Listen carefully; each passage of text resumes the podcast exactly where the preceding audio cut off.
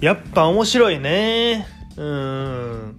冷水フリックス？いや、お前、ネットフリックスやろ。逆、逆ってね、言うてますけど、えー今日も始めていきたいと思います。にぎはやみ琥珀の白井の、ここへ来てはいけない。すぐ戻れ。この番組はですね、関西在住27歳の男児、にぎはやみ琥珀の白井が、えんがちょえんがちょ言いながらお送りする番組となっております。今日もよろしくお願いします。いや、ちょっとあの、言ってなかったんですけど、1ヶ月続きましたね。うん。はい、パチパチ言うてね。うん。今日で32回目ですかね。うん。いや、いつも聞いてくださってありがとうございます。いや、皆さんのおかげでね、ここまで来れました。まあ、次、まあ一応ね、始めるとき、こう、1ヶ月頑張ろうみたいな思ってたんで、ほんと良かったですね。うん。まあ、こう、次の目標はどうしようかなんか言うてますけども、うん、まあ次の目標はですね、うん、まあ33回目ですかね。はい、控えめってね。夢は大きくみたいに言うけどってね。まあでも、まずは、まずは次の1回かってね。あ言ってますけどね。まあ頑張っていきたいと思います。えー今日の話はですね、ちょっと久しぶりに、あの、ネットフリックスの話ですね。うん。うん、最近ネットフリックスの話してないけど、まだどすかってね、うん、声聞こえてますけど。な、なんでお前、舞妓さんが聞いてると思ってねってね。うん。まあでも分かりませんからね。聞いてるかもしれないですから。うん、いや、ネットフリックスの話なんですけど、まあ、なんでこう最近してなかったかっていうと、ちょっと長いやつ見てたんですね。シーズンが5シーズンぐらいあるやつ。でその紹介をしたいと思います。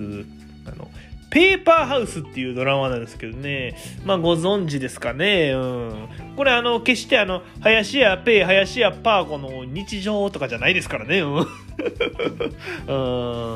あのスペインを舞台にした、まあ、強盗対警察みたいな話なんですけど、うん。めちゃくちゃ面白くて、うん、ずっと見てましたね。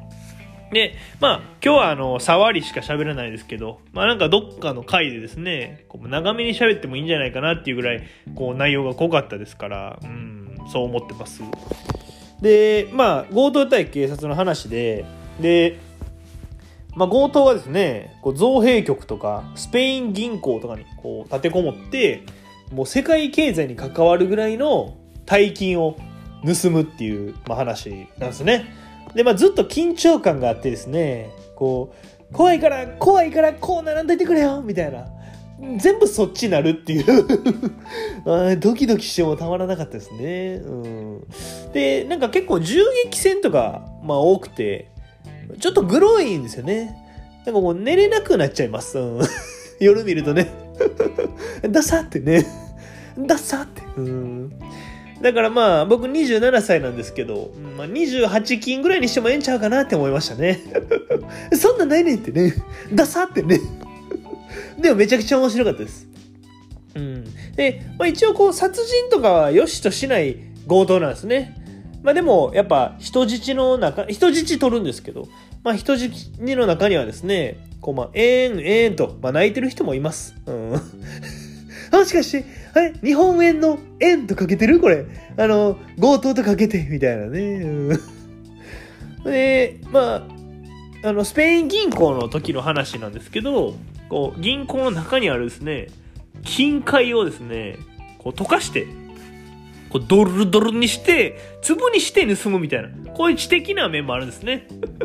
はい、もしかして、アメリカのお金の単位のドルって言った？みたいなね。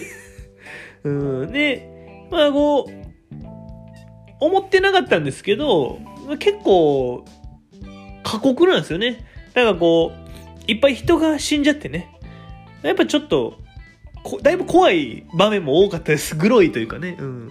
うん、そうやったらさっき、俺怖いの苦手やから、そういうのさっき、ユーロい、ユーロいてよってね。はい、ユーロって言ったってね。